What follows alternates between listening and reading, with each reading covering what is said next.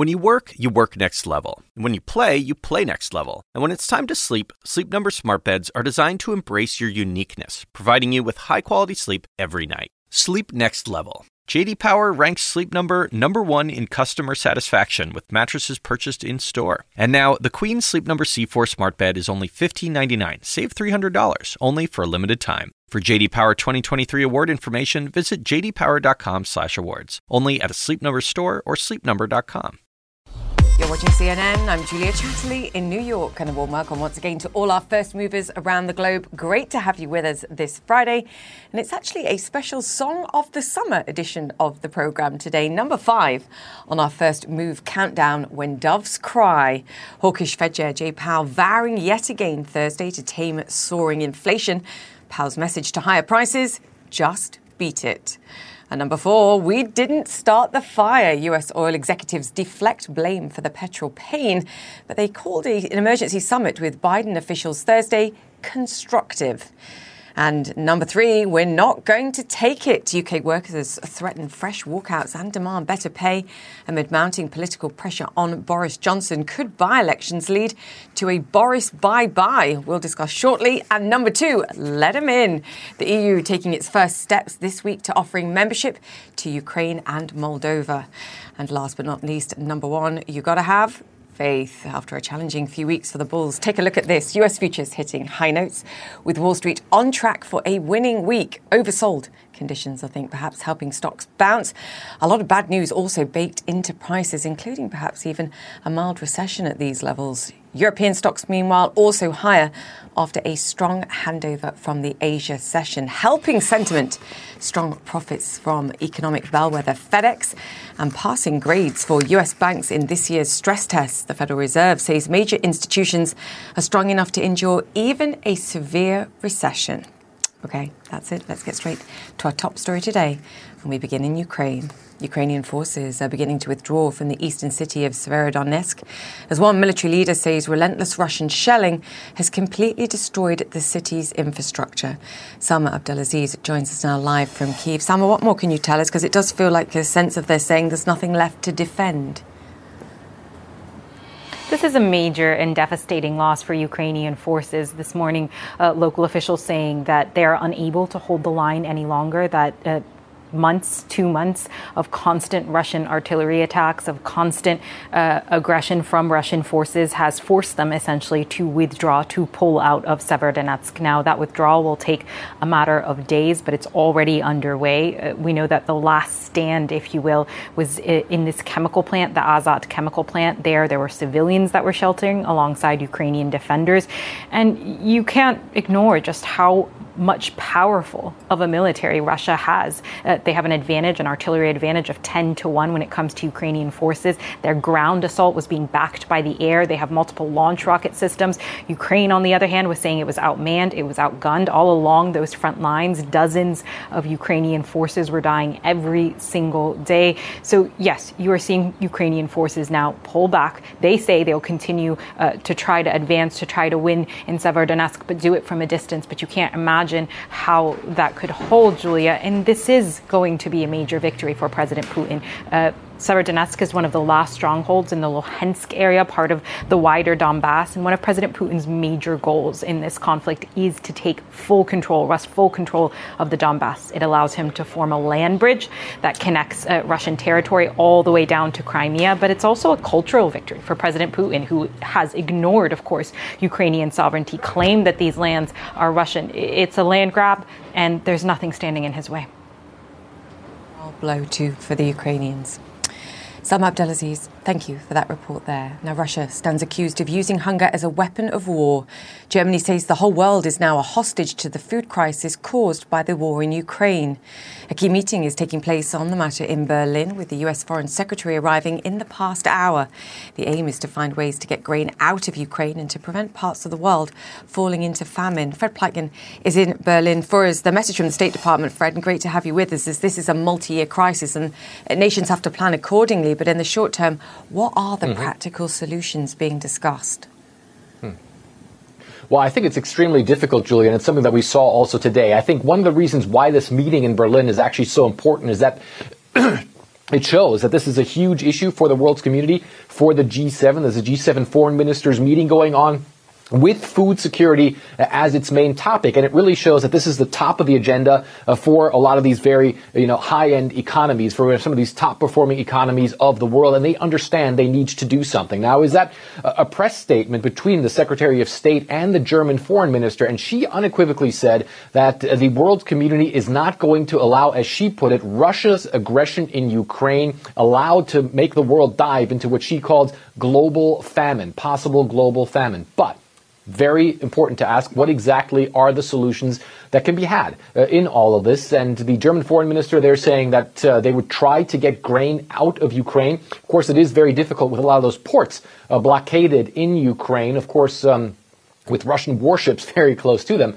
The only alternative that can be seen right now would be by road or by rail. But of course, as you know, it's almost impossible. It probably is impossible, in fact, to make the kind of volume that you do with shipping grain by transporting it via the land route. So certainly the developed nations of the world, they see that this is a huge problem. It's something that they're working urgently on, they say. But aside from trying to put economic pressure on Russia and, of course, supporting Ukraine militarily, it really is difficult to see what sort of solutions there are. One of the interesting things, though, Julia, that we heard there is that the German foreign minister and the Secretary of State both said that part of what they also want to do is combat disinformation as far as food security is concerned. They accuse Russia of not only using food as a weapon, but also spreading the message that it's actually the West that's stopping those foods, and Ukraine, that's stopping those food stocks from leaving Ukrainian ports. It's something that's we've actually heard from the Russians. I was actually on the phone with the spokesman for the Kremlin last week, and he said, yeah, of course, they would let ships leave the port of Odessa, but the Ukrainians have to remove the mines that are there, of course, trying to stop the Russians from moving their ships into there, and the Russians actually want to inspect the ships that go into the port of Odessa. So you can see there's essentially an information war going on around that as well, an information battle. But at the same time, of course, global food insecurity is a huge issue, and it is at the top of the agenda, and certainly something just with the presence of the U.S. Secretary of State here in Berlin today really shows how high up on the agenda it actually is, Julia. Absolutely, and all of these possible solutions, however difficult, do need to be discussed. Fred, great to have you with us. Thank you, Fred Pleitgen there. And later on, as Fred was discussing there, we'll be speaking to the CEO of the state-owned Ukrainian railways about the colossal challenges of moving grain out of the country and the logistical challenges of doing so too. Now, already riven by scandals, Boris Johnson's Conservative Party has suffered 2 election defeats in one day. The by-elections were set to select new lawmakers to replace 2 disgraced Tories. One has been caught watching porn in Parliament, and the other was jailed for sexual assault. Bianca Nobilo joins us on this. Bianca, great to have you with us.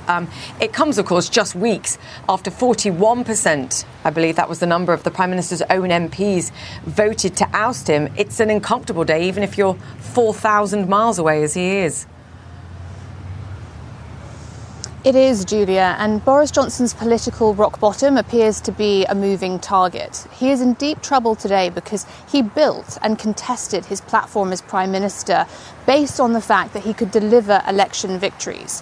And not just that, but that he could specifically appeal to working class urban areas in the north that are traditionally Labour, that may have favoured Brexit, and Tory heartlands in the south, like where I am right now, or where that by-election in Tiverton and Hollington was contested. These 2 by-elections demonstrate in a microcosm that Boris Johnson's political formula to win elections is now toxic. It no longer works because he's lost both. So he's in part partially protected in his position right now because there was a confidence vote so recently in him.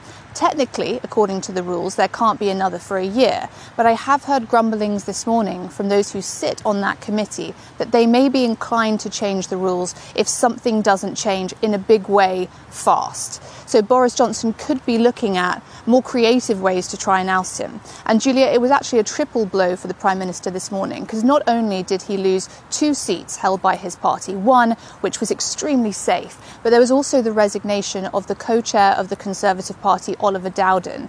Now, he said that he was resigning because the party have had a series of very poor election results. And pointedly, he said someone should take responsibility. Now, in the phrasing of the sentence, you could read it as he himself and his resignation is taking responsibility, but also that he's directing that towards the Prime Minister. And that person, Oliver Dowden, was one of Johnson's biggest backers for leadership, and he even supported him in the confidence vote just a few weeks ago. So all of this is building up a picture of even more dire political straits for Boris Johnson. There was a lot of apathy in the electorate too in those by-elections, and it just is really creating this difficult situation for the Conservative Party to get themselves out of. Boris Johnson is proving to be more politically toxic as time goes on, and it seems that the longer they keep him as leader, the more irreparable that damage will be to the Conservative Party brand, Julia. Yeah, it's a great point. And actually, the other quote that I would have used, Bianca, and I saw that one as well from the party chairman, we cannot carry on with business as usual, which, of course, is exactly what Boris Johnson is trying to do. A warning, clearly, as you said, in these results. Great to have you with us. Thank you. Bianca Nobilo there. OK, let me bring you up to speed with some of the other stories making headlines around the world. January 6th committee has held its last public hearing before the July 4th holiday. On Thursday, top officials in Donald Trump's Justice Department testified that the former president was relentless in pushing election conspiracies. For now, I'm going to take you over, though, to Brussels, where Charles Michel is speaking. Let's listen in. On the emerging European political community, it's not an alternative to enlargement. We sought to frame the idea by addressing three questions. Why? And the idea is to ensure security and stability on the European continent. What? This could take the form of a platform for political dialogue and coordination with our European partners on an equal footing, and who? We think it's best for the format to be for leaders only, and we intend to define later its specific scope. We will have a possible first meeting in Prague under the Czech presidency, and we will prepare together with the French president and the Czech rotating presidency this possible meeting after the summer. 2 days we had the Euro Summit, and we had the occasion to focus on two key points. First, the current economic situation. Inflation is a major concern for all of us. Russia's war of aggression is pushing up the price of energy, food and commodities, and all of this has a direct impact on our citizens and businesses. We are united, and we agreed to closely coordinate our economic policy responses. And second topic, our European financial architecture. We remain committed to completing the banking union, and further steps will follow, and the deepening of the capital markets union remains a priority. Also, we had an opportunity to talk again about the progress. En termes de questions énergétiques, avec la ferme intention de continuer à déployer des efforts pour coordonner nos actions dans ce domaine important, en prenant également en compte le travail qui est réalisé. Taking into account the work that is being done, starting with the Commission. And finally, two points I would like to mention. A significant step forward has been taken by Croatia, now about to join the euro area. That's an important decision which was endorsed by the European Council. Will be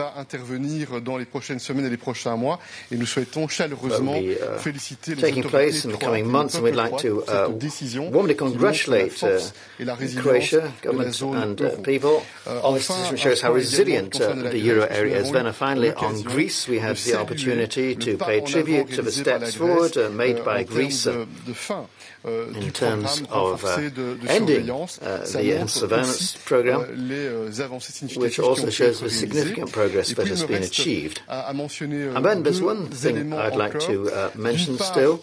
I'd like to again express our thanks to the French presidency of the European Union. We had an opportunity at the end of the European Council, again, all 27 is to congratulate France on the gigantic make legislative political work that has been done in a number of areas, and these efforts will continue because in the coming days, on the Western Balkans in particular, and North Macedonia and Albania, in the light of the vote in the Bulgarian Parliament a few hours ago, there's still something to be done.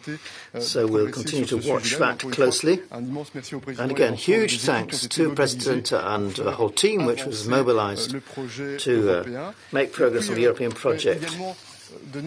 Then also I have a particular message to the staff, to Pino and Pino, the two Pinos, which might surprise you. But Pino and Pino, you're something of an institution in the Council press room. You're well known throughout the world.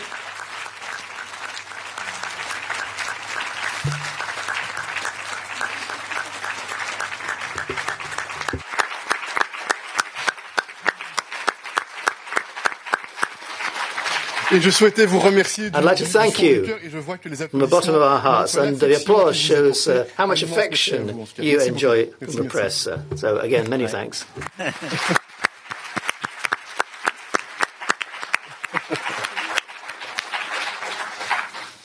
Merci, Monsieur le Président. Madam President. Yes, thank you so much.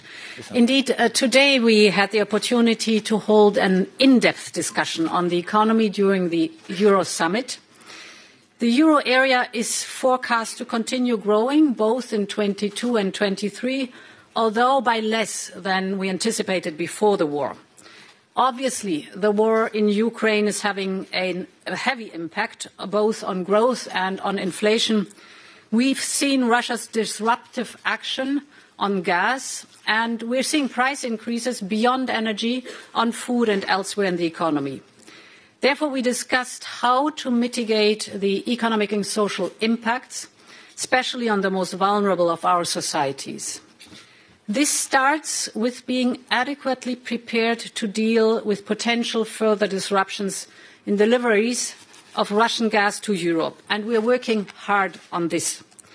We have reviewed all the national emergency plans to help make sure everyone is ready for further disruptions.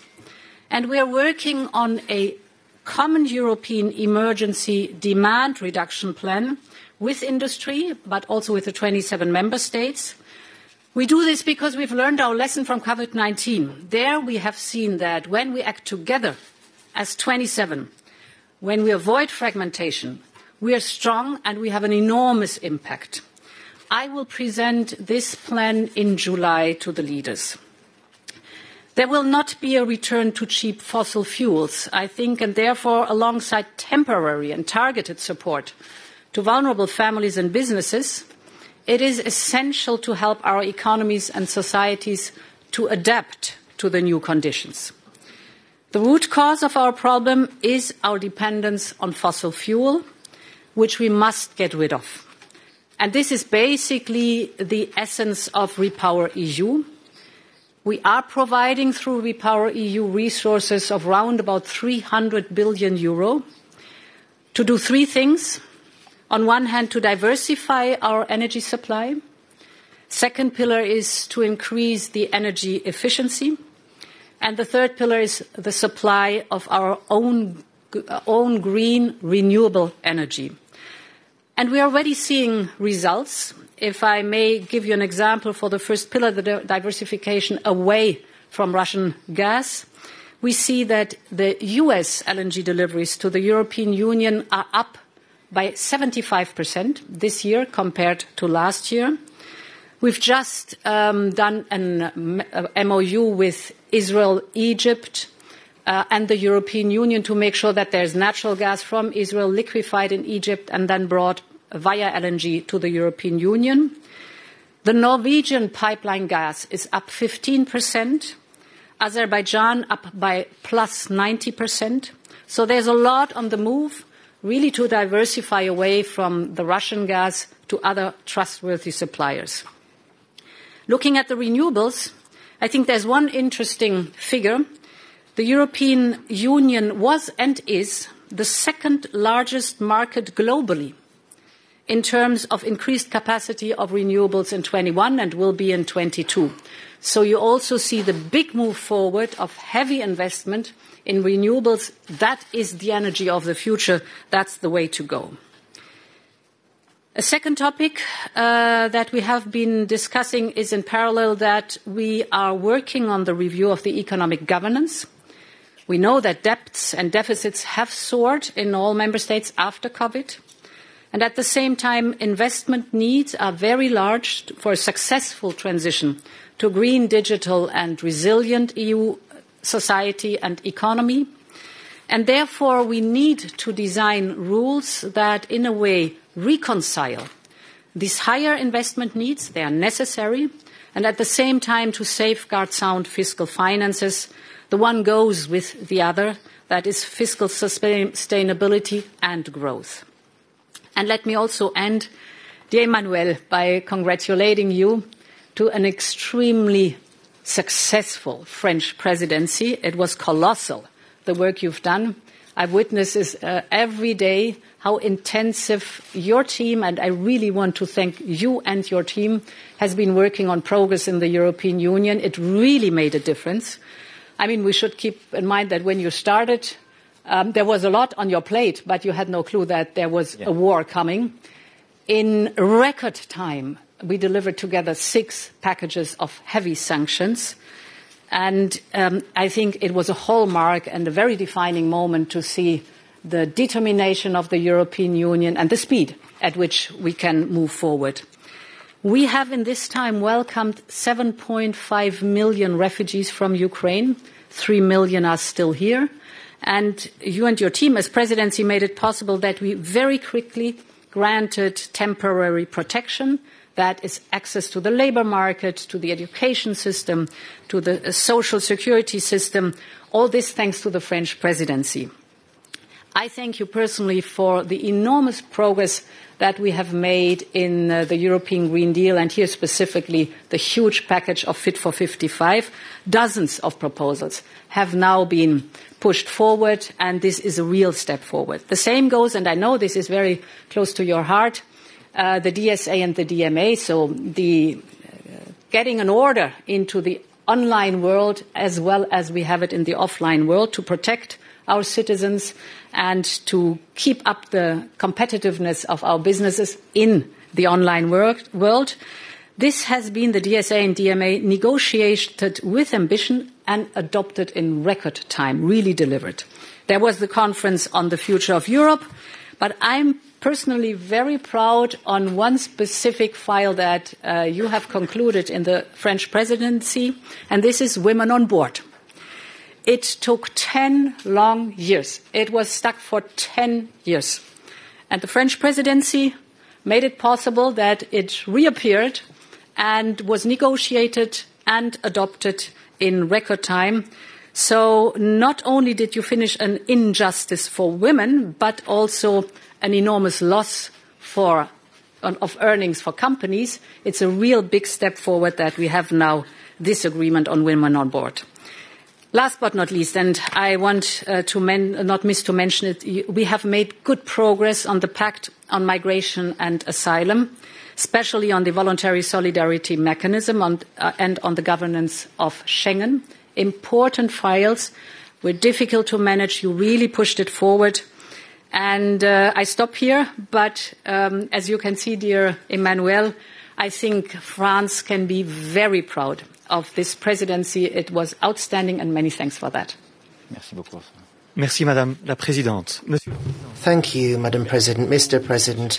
Thank you very much, President, Madam President. A lot has been said, and I won't go over this morning's debate. I think the conclusions are clear, and the President of the Council and the President of the Commission have set out exactly what the debate was all about, to try and find a response to energy issues, and more broadly, the issue that we're all living through at the moment, the sudden return of inflation, monetary policy on the two sides of the ocean, and also signs of slowing economic activity. And we're all called upon by that situation to take decisions. Energy has been mentioned. We need to think about what we can do to make Europe stronger, to show more solidarity in financial issues too. I just wanted to say one thing in response to what President Michel was saying before. He talked about the European political community. We had a debate on that yesterday after the press conference that we held. And it gave me an opportunity to get a clearer idea of this and to garner some consensus around the table. Now, this is not something, it's not a process to replace enlargement, not at all. But I think we all saw that there was a need for a European political framework to deal with strategic issues. And we saw that enlargement, because of its pace and how long it takes, does not do everything that we need to do in Europe. So we want this This new approach to include everybody from Ukraine to Iceland, to bring together partners on issues like defense and security, energy, infrastructure, health crises, economic solidarity, to talk about these key issues. And that's all got to be prepared, and we've decided that the first meeting will take place in the Czech Republic under the incoming presidency with all our partners, the idea being to have a partnership between equals, and then we'll put flesh on the bones as we go along, given that it's got clear benefits for us all. I also want to come back to something that was mentioned yesterday, but what happened this morning has shown how topical this is. It's about the accession negotiations for North Macedonia and Albania. And we had the...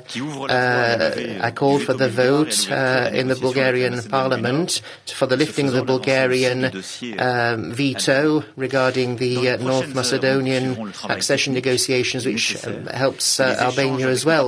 So we'll continue with this. We've got a negotiation with our Bulgarian, North Macedonian counterparts to sort that out, that agreement, over the next few days, and everybody's prepared to get all that formalized. I'd like to thank the Bulgarian Prime Minister, coalition partners, opposition parties who actually voted that through. So congratulations to North Macedonia on the progress. There's work still to be done, but that's important progress nonetheless. I'd also like to thank President von der Leyen for taking stock of the last 6 months. This gives me an opportunity to say that all this progress, and I'll mention some things specifically, but this would not have been possible without all the hard work of President Michel and President von der Leyen and their services, and all the European Parliament that worked flat out. The institutions have worked together, and during the 6-month period have been able to take action. We have to all recognize with a great deal of humility that Europe in June 2020 is very different from the one 2022 is very different from the Europe of January 2022. And we've all had to pull together. This has been made necessary because of Russia's decision to launch a war. And we've actually been able to come up with some very important decisions. French President Emmanuel Macron speaking there in Brussels. We also heard from the EU Commission President Ursula von der Leyen and the Council President too there, Charles Michel, just wrapping up 2 days of a leaders' summit. Obviously, the key issues discussed, the war in Ukraine, as you heard there, the decision to make Ukraine and EU candidates, will provide them with EU candidate status. Now the work really begins on more aligning them with other EU nations. They talked about monetary policy, the impact of inflation and the struggle that's providing, that they need to work in a coordinated fashion to address it. And obviously some of the critical issues and the vulnerabilities that we see for EU nations, the reliance on fossil fuels. And Ursula von der Leyen just going through the steps that are being taken and the increase in LNG capacity coming in from the United States, deals with Israel, with Egypt, Norwegian LNG as well, and Azerbaijan. So work is being made, clearly the point also being made that far more work is required, and we've been discussing that on the show all week.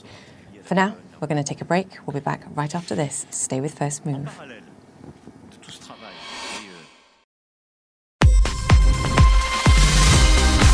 Okay, welcome back to First Move. US stocks are up and running this Friday, and no end of week mystique. Stocks firmly in the green for a second straight session and on track for a winning week overall, the first in almost a month, all that, and despite ongoing fears that the Fed could tighten policy too aggressively and tip the US economy into recession. Now, Western foreign ministers meeting in Berlin, as we've already discussed on the show, trying to find an urgent solution to the global food crisis. The short-term key task is working out how to get huge stores of grain from Ukraine, given that Russia has blockaded its seaports. And if a solution can't be found, there are fears people in some parts of the world could be driven closer to famine. Let's speak to someone who could be part of a major solution. Oleksandr Kamyshin is the CEO of the state-owned Ukrainian Railways. He's also a part-time advisor to the Ukrainian Ministry of Infrastructure, and he joins us now. Oleksandr, it's fantastic to have you on the show. Talk to us about these hopes that perhaps rail, trucks could be part of the solution. How easy is it, given mismatches in rail infrastructure, storage capacities? Just talk us through whether you can be part of the solution. Hi. Indeed, before the war, we done about 5 to 7 million tons of grains export a month. So far, we do 600 to 800,000 tons a month, and we plan to approach 1 million in the nearest months. That's only about railway export. If you double that, you will get total export from the country. So having about 2 million tons of grain export per month, we are 3 times lower than we should have, because we got grain to do 6 to 7 million tons a month. Finally, we work on extending the western border corridors together with Poland, Romania, and other countries like Hungary and Slovakia.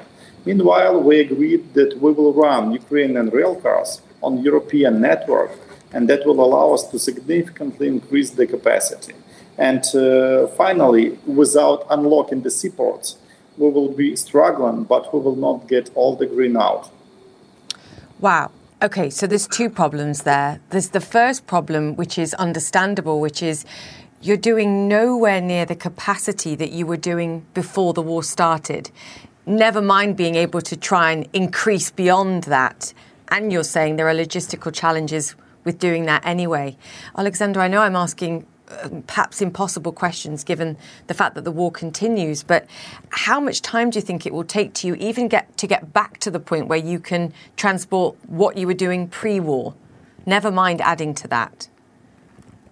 Months we increase the export of grains by rail only 10 to 30%. So from 800,000 tons a month, which we done in May, it will take us a year to get to the level where we were before the war. But unlocking the seaports will increase the capacity and will decrease the term within which we will get back to normal level. I know you met with some of the European leaders when they travelled to Ukraine. Did you make that clear to them, that you said, look, rail, road, that's not ultimately going to be part of a short-term solution? Somehow the international community need to get those ports open and clear that waterway and make it safe. Did you make that point to them, and what was their response?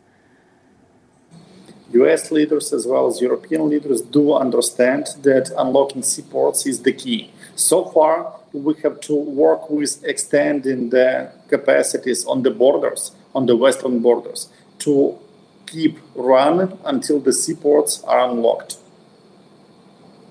Okay, so message was provided. What was their response, Alexander?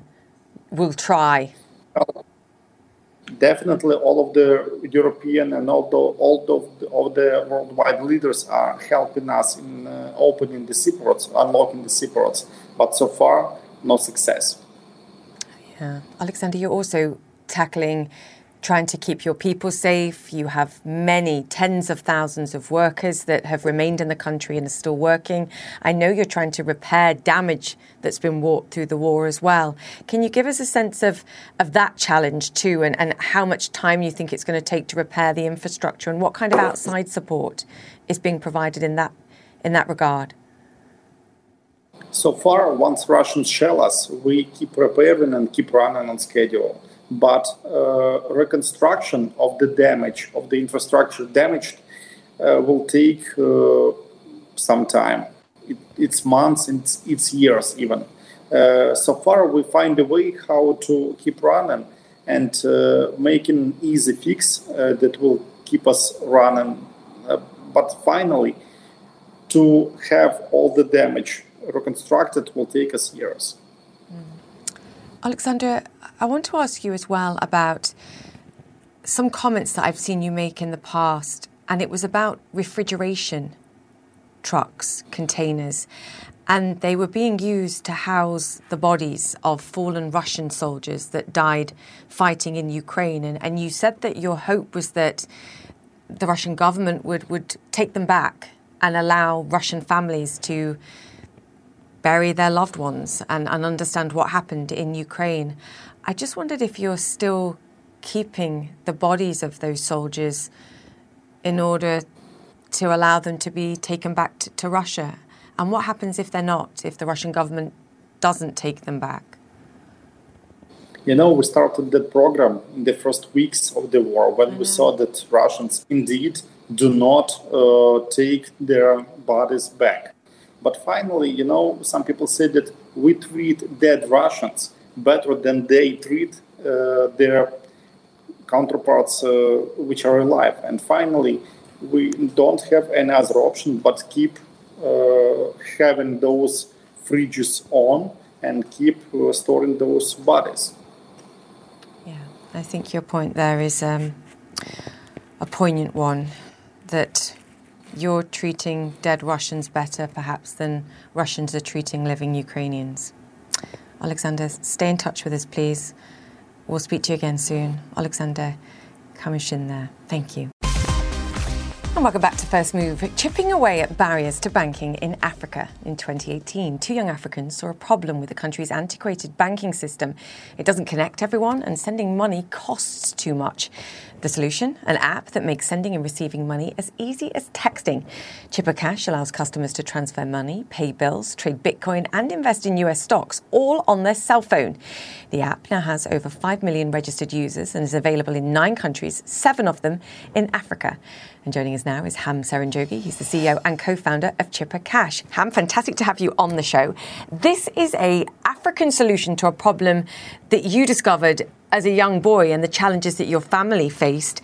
Explain what this service provides to individuals and why it's been so transformative for your users. Good morning, Julia. Thank you for having me. Hi. Rightly put, Chipper Cash is a financial platform aimed at being intertwined in the fabric of people's financial lives in Africa. And really the impetus of the company came out of my co-founder and I's life experiences growing up. I grew up at a time when both my parents were self-employed, and watching my parents really struggle to make payments to people that they walked with or that they interacted with was one of the driving forces. And the realization that this was a massive content-wide problem really got us excited. But for many people in Africa, making payments to someone else in the country in or in another country is incredibly difficult. And so for me, seeing that firsthand from my parents was a really, really strong, it left a strong impression on me and really drove me to start the company with my co-founder, Majid. Yeah, I think my key question would be how. How are you managing to keep costs for remittances and payments so much lower than other options out there? What's the technology and how? Yeah, so it's a really, really complicated, multifaceted problem, right? There's many aspects to it. There's the liquidity issue you have to address, meaning that many currencies that we deal with are very illiquid. So If you're having to move money across countries in Africa, you know, Uganda to Nigeria, Uganda to Tanzania, Kenya, Rwanda, there's a liquidity issue that you have to solve. And then there's a platform infrastructure issue, which means that some countries have mostly mobile money infrastructure.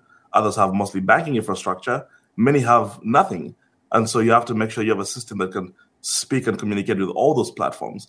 And then you have a device issue, which is most people don't have the devices that can support apps that support a product like ours quite well. And so you have to address the compatibility issue. So it's a combination of all these things being brought together, in addition to our own enterprising and innovation solutions that we built with our team and infrastructure that makes this possible. So it's not a one sort of silver bullet type problem that gets solved by doing one thing. It's a combination of all these things which we've been able to do over the last 3.5 years, almost 4 years now, that slowly start to move the needle and make it a more accessible, cost-efficient activity for people to do, which is sending money across borders very easily. And I think we're still a long way to go. We've done the most, and we've been able to move the needle quite a bit, but we have so much more work ahead of us in each of those areas to make it even more easier and cheaper for people to send money across borders easily. I mean, what timing as well, ahead of the pandemic, and you've moved incredibly fast. Right. I mean, go back to the fall of 2020 and you began to let users buy and sell Bitcoin and Ether, and were collecting trading fees, of course, as a result, which is additive to the business model as well. Can I ask just how much activity that you've seen on that and what you've seen in recent weeks? And are you getting people coming to you and asking questions in light of the sheer amount of volatility that we've seen and the plunge in prices as well? Because there's sort of a two-way street here in terms of providing a functionality and assistance in trading these things, and then right. and then people losing a lot of money potentially too. Yeah, you're absolutely right. The pandemic was, I think, for us a reminder of the importance of our product and platform. In many ways, most people became even more dependent on the product in the pandemic, because either they were recipients of remittances from another country or their business relied on the product that much more. But with regards to crypto, I think it's a very exciting area for Africa as a whole. One of the things that I think many people, particularly in the West, take for granted is the stability of currencies. When you look at many sub-Saharan African countries, in relation to cryptocurrency, they actually aren't that different in terms of volatility. So it's not that scary an idea to try and invest in something that's of a different asset type. And for us, our approach to this has been, we believe cryptocurrency has a role to play in the future of financial services. And we work very closely with our central bank partners to make sure that we are furthering their objectives. We're providing this in a very safe and open manner, as opposed to having it be done something is done under the table or in dark corners or in unsafe environments. I think the role for cryptocurrency and platforms like ours is to have it be out in the open, be provided in a safe manner, and leverage the good things about it, things like being able to transfer value easily, being able to make other financial products and instruments accessible to many people in a very safe and not as volatile manner as most people sort of assume it to be all the time. So for us, we've seen tremendous growth and adoption of this on our platform, and we expect much of the same going forward. Yeah, you know what? Of everything you've said, I loved your point about illiquidity or relative illiquidity and volatility being right. about perspective and where you are in the world and what your currency looks like. People will also notice, I'm sure, that you're speaking to us from San Francisco, and we're barely scratching the surface of the journey that you've been on in a very short space of time. But you're quite humorous about the challenges of raising capital. And now you've raised a lot of money from FTX, from Ribbit Capital, Bezos Expeditions. I believe that's the first African investment that they've made as well, which is quite fascinating. But you also have learned a lot through this process. And some part of me is sad that you couldn't raise money in the continent of Africa. You had to come to the United States, and it's a challenge for lots of startups around the world. That's where you have to come. And I know you're trying to tackle this now too. Just talk to me about that process and why there needs to be more capital accessible on the continent. Maybe next time we'll need more time to go through all of it. But in summary... Make it quick, my friend. We've been quite fortunate. We've been quite fortunate as a company. We've raised over $300 million. We're now valued at over $2 billion. But that was a very difficult journey in the beginning. And partly because most investors in the world, Silicon Valley-based investors, don't really know much about Africa. So there's a very steep learning curve you have to take them through to see the opportunity. But I think one of the very important roles a company like ours plays is that it shines a light on our space. And that over time, entrepreneurs coming out of Africa won't have to come to Silicon Valley to raise money. Right. So I think eventually that'll be something that more people can do. And we try to play a role in that as well. As a company, we are now investing in younger entrepreneurs in the space. Personally, myself and my co-founder, each personally invest our own money. We've invested, over $1 million each of our own money in young entrepreneurs and great ideas coming out of Africa. Access to capital is a massive barrier for many entrepreneurs, and we think our company can play a significant role in helping solve this issue. But, we've been quite fortunate to work with the best investors in the world. You mentioned Bezos Expeditions. Jeff Bezos, we are his first Africa investment. The same is true for all our investments. Dan Kimberling at Decians, Ribbit Capital, FTX, One Way Ventures in Boston. So for us, that journey has been quite interesting because for each of our investors, we've been their first investment in Africa. And we think that plays a double role, which is obviously getting our company capitalized, but also showing them the opportunity and the importance of supporting even more entrepreneurs that are focusing on Africa as a space. I think it's a massive opportunity, probably the biggest opportunity in the world right now, solving the unbanked and underbanked problem of financial services in Africa. I couldn't agree more with that. I've got 50 more questions for you, so we'll have to get you back. And with it, as you said, $2 billion valuation, I think you should have drunk that champagne that's over your left shoulder there. But maybe you're saving it for the $3 billion mark. We've got a bit more to do, so it's not your time to celebrate, but we're fortunate about I'm being told I've got to say goodbye. I'm being told off. We'll speak again soon, Ham. Great to chat to you. Thank you. Thank you, Julia. CEO and co-founder of Chipper Cash there. Bye. Thank you. Stay with First Move. Welcome back to First Move as we explore the Tao of DAO. DAO is a brand new Web 3.0 term. 3 little letters that could spell big changes for the way companies operate thanks to the promise of blockchain. As Anna Stewart reports in today's Think Big.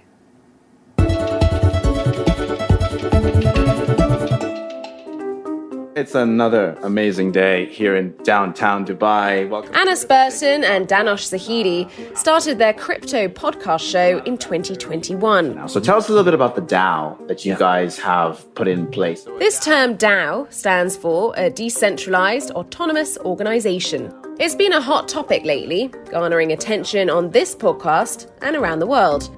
They're described as a group of people who come together, usually online, with a common goal, and no centralized leader. Think about DAOs as a new way to organize a company. Traditional companies have shareholders, management, and then employees. The idea behind a DAO is instead to empower all members of that organization to have a say. The 2 podcasters love the concept so much that they went from talking about DAOs to starting their own. We believe in the hive mind. We believe that the community, they have the best interest of the organization in mind. People are seeing the value that DAOs bring to the table. They say they've raised over $1.5 million this year when they launched their company ArtsDAO, an organization that curates NFT art. Individuals hold a stake in their organization by owning a virtual token, and these tokens offer voting rights on company decisions.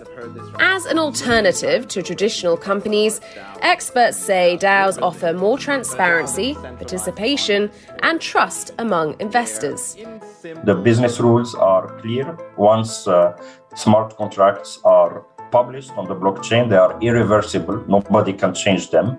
And this basically gives a high level of trust to stakeholders to basically work with the concept and do business with the concept. Anas and Danosh are not alone. DAOs are popping up around the world. Some are charities fighting against climate change, while others are opening up fast food franchises. One even pooled together $40 million to bid on a copy of the US Constitution. Experts are seeing a growing interest in DAOs recently, but caution that the concept still needs time to mature. I think the jury is still out. So for now, it's niche applications. There are very clear use cases in crowdfunding, in asset management that DAOs lend themselves particularly well to. It's still early days for this new corporate structure, but Anas and Danosh are not waiting around.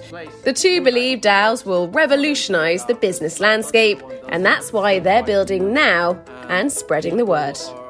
Anna Stewart, CNN. And that's it for the show. If you've missed any of our interviews today, they will be on my Twitter and Instagram pages. You can search for @JChatterleyCNN. In the meantime, Connect the World with Becky Anderson is up next. Have a safe weekend.